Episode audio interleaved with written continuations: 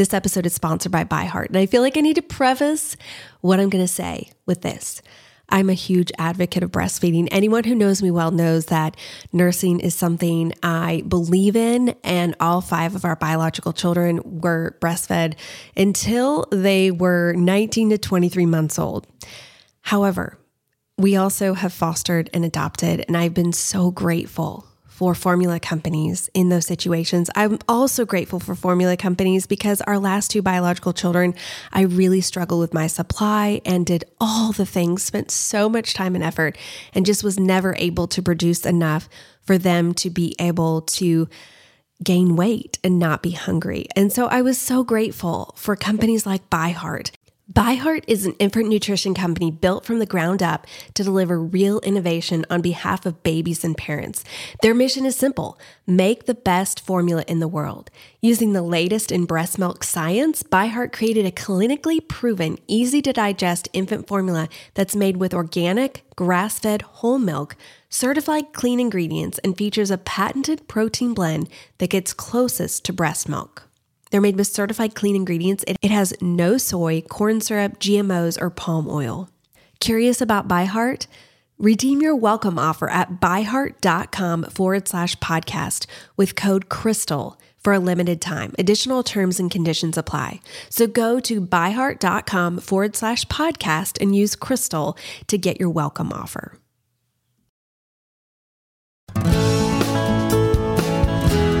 Welcome to the Crystal Paine Show, where we help you embrace your life right where you are and give you practical steps to get to where you want to go.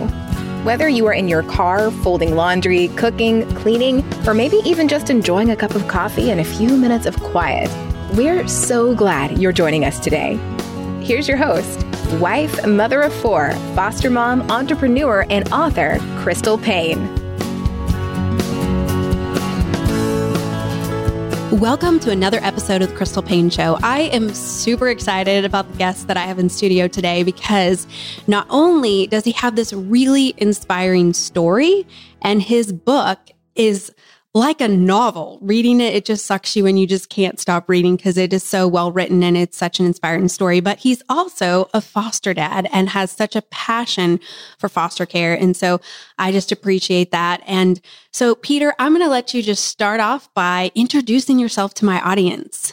Well, absolutely. Well, thank you for having me here. Well, my name is Peter Mutabazi and I live in Charlotte, North Carolina. I have a five year uh, kids right now, adopted one and fostering the four. And it's really a joy to join you here today.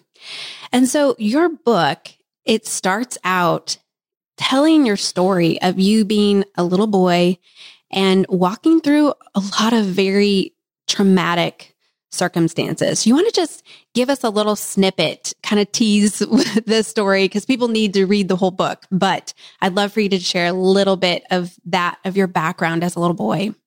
Well, yes, as a little boy, well, life was miserable in every shape form you could imagine, you know. You know, I didn't have a name until when I was two years old. Why? Because for every 100 children were born, 60 would die before the age of two. So my mother, you know, you know, she held on giving me a name until she knew that I would make it. And it's not like she didn't love me, but she didn't want to kind of count on your eggs that before they hatch in mm-hmm. somewhere that she was waiting for me to make it.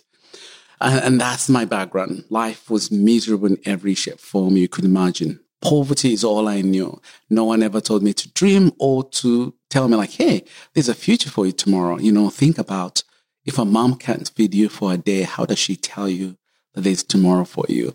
So that was really my life. And, and then at the age of four, I began to realize that not only were we poor, but my dad was the most abusive dad. Mm-hmm. So I had poverty outside and then I had abuse inside my home. So for me, I really never wanted to see tomorrow because today was hard enough that I didn't really want to see the next day until the age of two, uh, age, sorry, at the age of 10, that's when I thought, you know, I'd rather die in the hands of a stranger than my own father.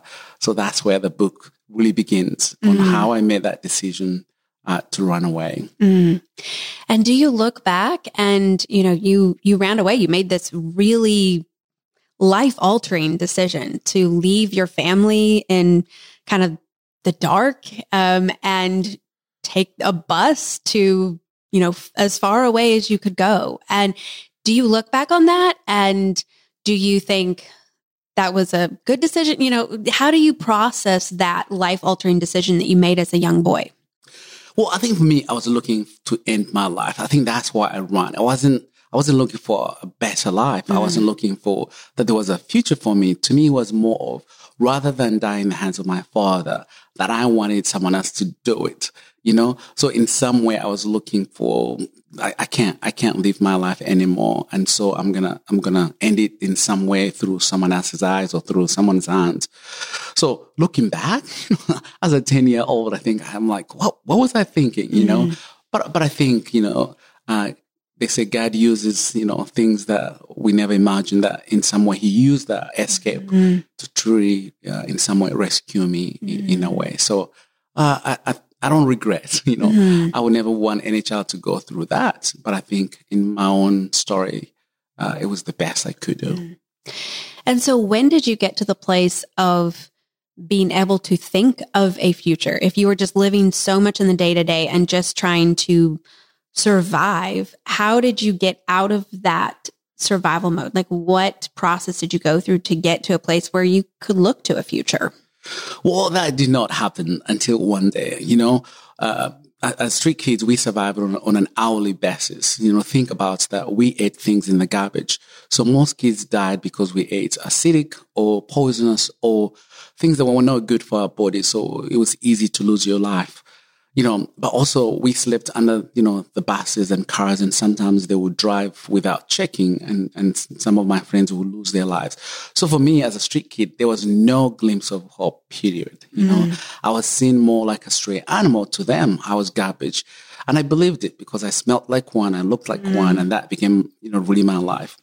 So until, you know, four years uh, and a half on the streets of Kampala, that I wanted to steal, we would still in the process of helping that I saw this man. I was like, I want, I want to get some food. And so, uh, in the process, he, he asked me, what's your name? For four and a half years, no one had ever asked me my name. Mm. And so he said, what's your name? And before I could take it, he gave me something to eat and he left.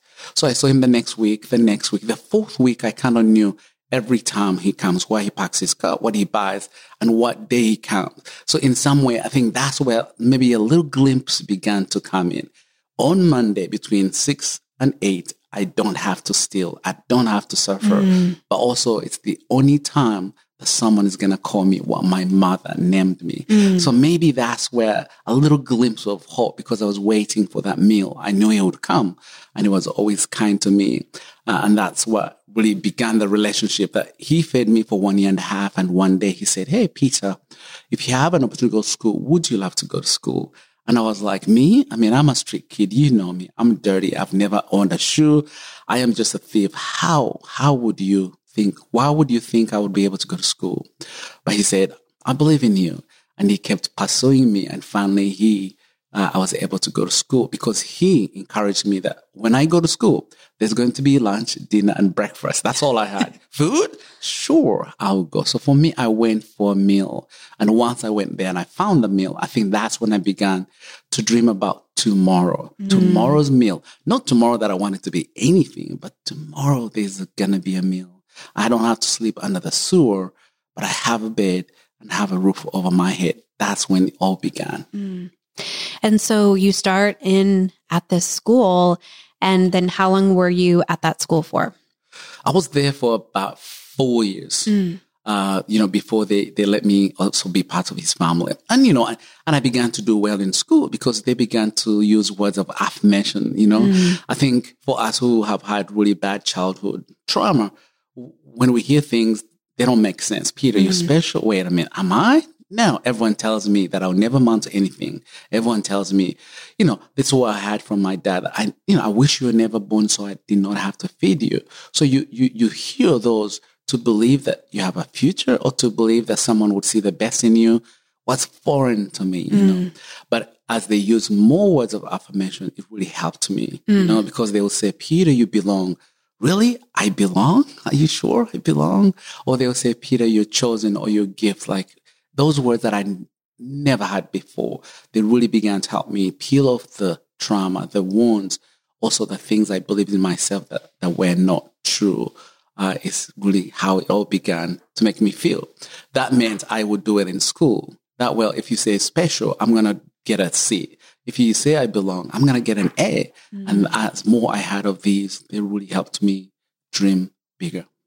And so the title of your book, Now I Am Known, I love how that, you know, it's it's about someone knew you. It started with, you know, you knowing someone, someone knowing you by name, but how a street kid turned foster dad found acceptance and true worth. And I love this one, well, I don't love this section, but I think it's so powerful you talk about every day of my life, I heard some combination of these words, all of them punctuated with the F word. And it was just words like you talked about of, you know, you're garbage. You, you're not worth anything. I wish you'd never been born.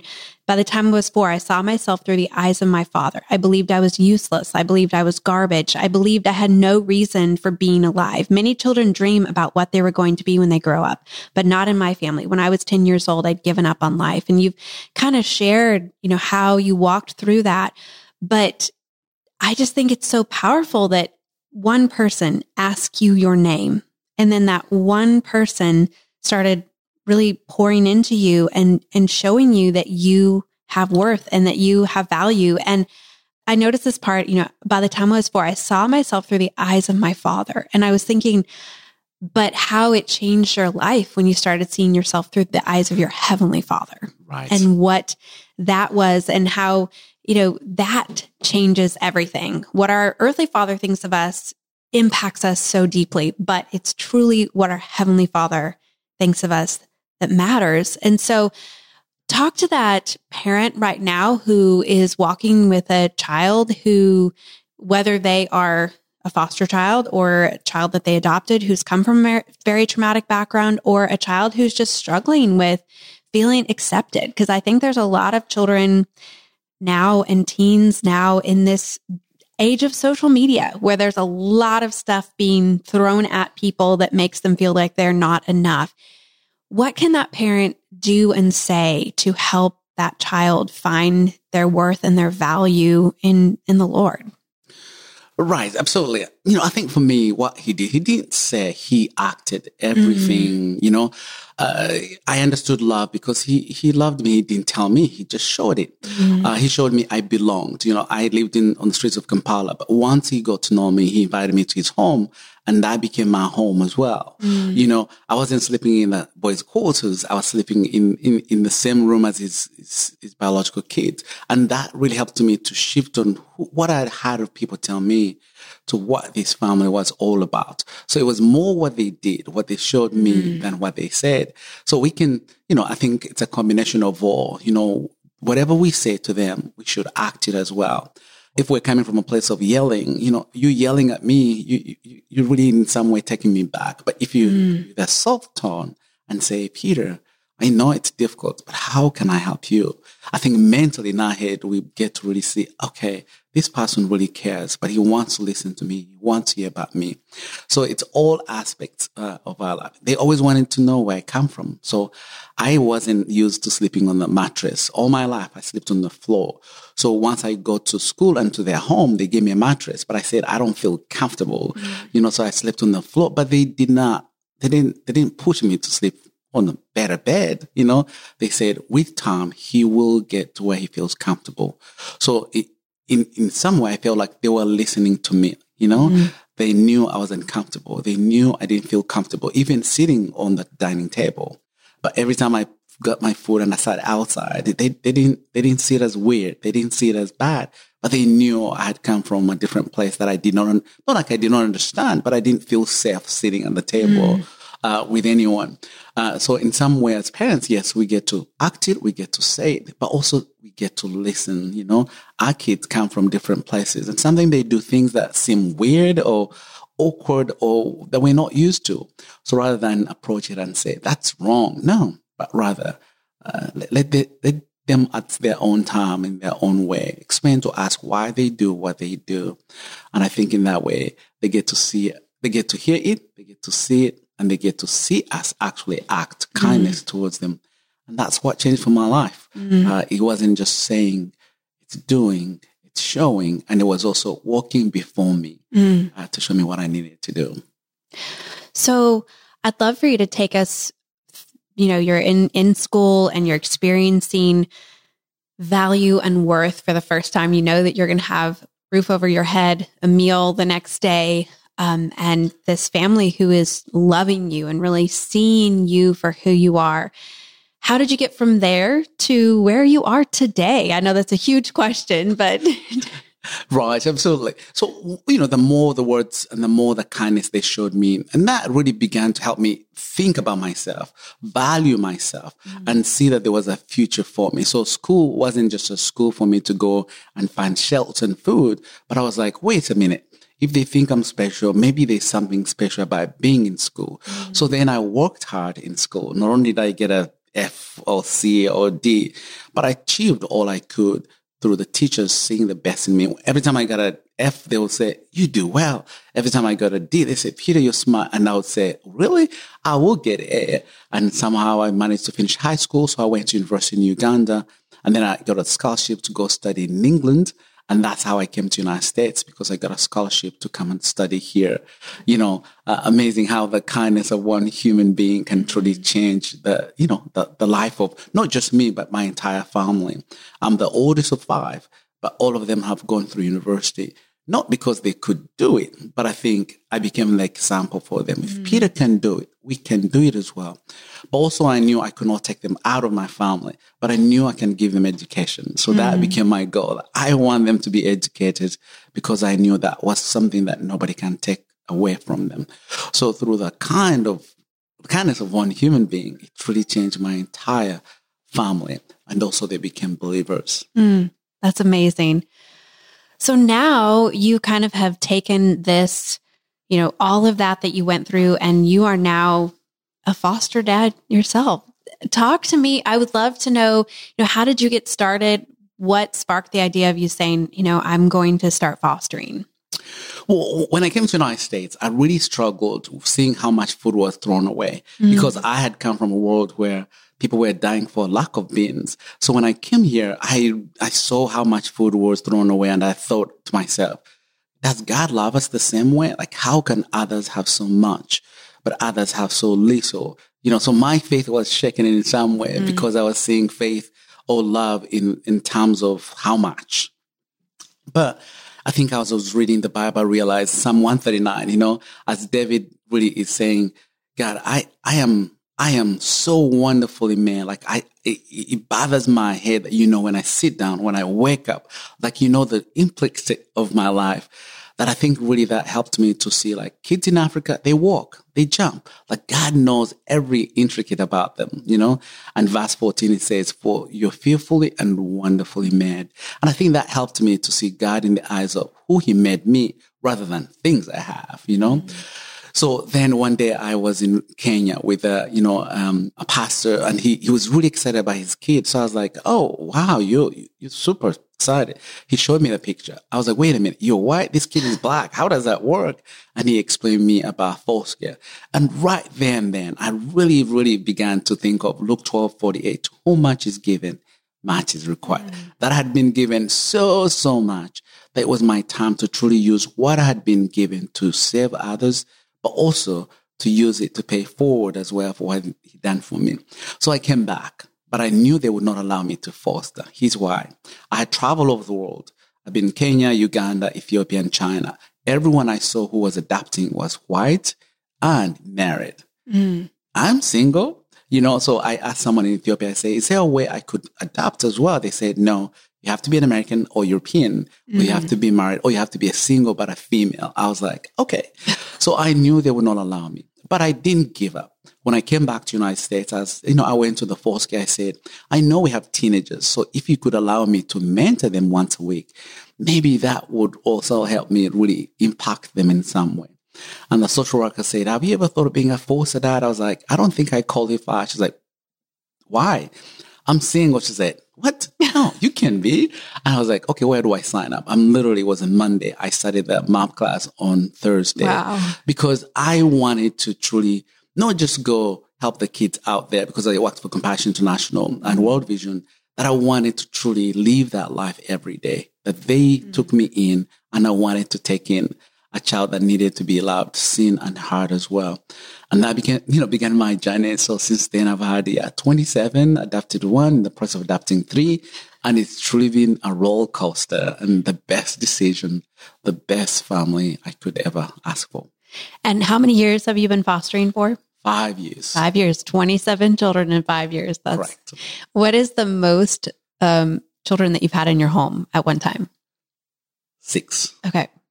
That's a lot for one one person. I have um, friends who are single and fostering, and I just always think it's a lot of work to do by yourself. So for you to be giving of your life and making such a difference, thank you for doing that. Yeah, I would like to take more if I had a bigger house and I'd get a bus to, to, you know, to drive them to school. Like I think my whole goal is how many can I can I help? Mm, mm. So I know that we have, since I share about fostering often, we have a lot of people who listen to the podcast who are very interested in fostering, but they have a lot of concerns. There, there's fear. There's, you know, is my house big enough? Can can I really do this? Um, you said that you've had 20. Did you tell me beforehand you've had 20 children go back and reunify? Correct. And I think that's one thing that really scares people is just, you know, loving this child as your own and then sending them back to their family. And so talk to the people who are are scared but feel that tug on their heart that they want to do something. Well, you know, I think being scared is a natural thing to be, you know, and I think for me too, I was scared before mm-hmm. I joined. I was like, how am I going to do it by myself? But there's one thing I knew. I knew I had a room and I knew I had a heart to truly be there for them. Mm-hmm. So I didn't want the fears, the, the stuff, the people, the things I get to hear in some way distract the, that passion and that goal that in some way God had put on my heart that I wanted to do, you know? But two, I understood foster care. Like I had to mm. learn what foster care is. I understood it is being there for children while the parents cannot and letting them, while they take care of themselves, that they can come back and have their kids back. So I understood that way. And I knew that my job is to be there for them while mom and dad are doing the best to have them back. But also I understood that that biological, you know, connection that is important for any child. That yes, I was trained, I was given all the opportunities to be a dad, but I know there are families that don't have those opportunities. And if I can come alongside and help them and have their kids back, it is the greatest joy, but also on how we can lessen the number of kids in the foster care. I learned it with my first child. When he came in, you know, two weeks later, he was not feeling well. So it was three in the morning and I didn't know what to do. I could not call the social worker because I knew they would not pick up. So I thought, I'm going to call the mom. You know, she's not going to like it, but I'm going to call. And so I called and said, what should I do? She gave me the instruction what to do mm. because she knows her baby so well. Mm. And the following day she called me. She said, Peter, thank you for letting me be a mom for two minutes. Mm. And I think that really touched my heart that uh, it clicked all of a sudden like, oh, she's not my enemy. You know, she's my ally, mm. you know, and if I, as a single parent, if I can have a mom on the other side that can help me take care of their babies as they really struggle through whatever they went through, that we are two parents fighting for the same cause for that little baby, you know? And I think for me, that worked so well, understanding that, man, this mom, you know, she, she got in trouble for sure, but she loves her kids so, so mm. much that I'm the only resource she has. And if I can do everything possible to do to make sure that she gets her baby back, it is the greatest gift for the baby first mm. and for the mom as well. You know, mm. that I've learned is yes, we, you know, and fear is good as well. I mean, people who say, you know, I'm afraid of being attached. Trust me, I think you could never be a parent if you're not attached. I think we won't take you as a foster parent if you're not attached. Like it is the goal. When you're attached, that means you can care. That when you're attached, that means you can fight for them. When you're attached, that means you will do the best you can for this little one. And it's a natural way to be attached to these kids, but at the same time to know that they have their parents, that we can do the best we can to transition back to mom and dad or mom or dad uh, but attachment is a natural way. I'm not a robot, you know, trust me. It is difficult to, too. But at the end of the day, to know that is the best for the child, but also for that mom to have their kids back mm and, and to see the journey they have to go through. I mean, it, it's crazy for, for the requirements they require them to have to in order mm to get their kids back. To see someone go through that and do it, I mean, I would do that every day for them. Mm-hmm. Every day. I love how you said she's not my enemy, she's my ally. Yes. And I think that that changes the way that we view foster care when we go into it thinking, you know, it is our our joy to be able to come alongside these parents and walk with them and do everything that we can to advocate for them and to be there for them and to see them as a resource to us and just that we get to walk alongside instead of it. I think it can be easy for us to look down on, but mm-hmm. to treat them as equals and that we're in this together. Correct. I want to change course a little bit as we close because I know that you have been through a lot of trauma and you have seen a lot of trauma in your life. And I think it would be easy for you to lose faith in God, to see all these hard things, all this brokenness. How do you reconcile the brokenness in the world the brokenness that you've experienced in your life with a good heavenly father? Well, yeah, that's a tough question, you know, but I think this stranger really demonstrated that for me, you know. Yes, I did have a good dad, but he taught me what a good dad should be. He mm-hmm. showed me, he walked it that for me. The other part is that I, I cannot carry the sins of my father, mm. you know. Uh, uh, as I'm learning as a foster parent, like some parents have gone through a difficult time that they don't even know how to be parents. Mm-hmm. And the same way I have to look at my dad as well, that I have to forgive him, but I cannot carry his behaviors or his sin. That my job is to truly trust the Lord who created me and, and, and, and see the values of those who've seen the best in me and take that, you know. Uh, it's not easy walk. Yes, I have to heal every day. Yes, trauma doesn't go overnight. You know mm-hmm. that there's some things I still have to deal with to always remember that God is faithful. That he, if He can rescue me from the streets of Kampala, He's going to rescue me from the issues that I have to deal with every day.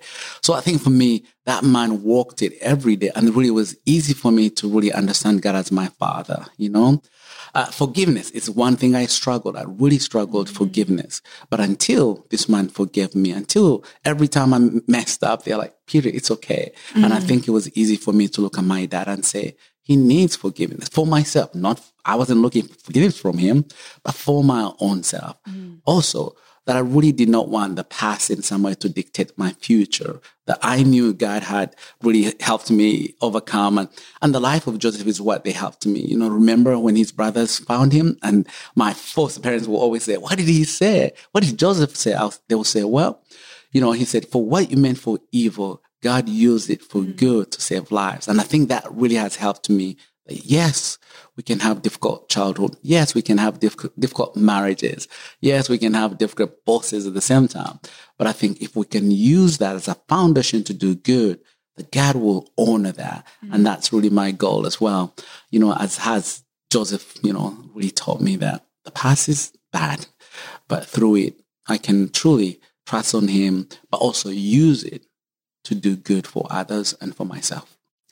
Well, thank you so much, Peter, for being here. Um, I just cannot recommend your book strongly enough. I think that everyone, no matter whether you have any interest in foster care, whether you, you know, resonate with his story at all, or you're just looking for a really good book to read that is just a really interesting read that I think will also inspire you how as one person, you can make a huge difference in someone else's life and have that ripple effect, like you said, for the entire family for the rest of their life. So his book is called Now I Am Known How a Street Kid Turned Foster Dad Found Acceptance and True Worth. And we'll link that in the show notes.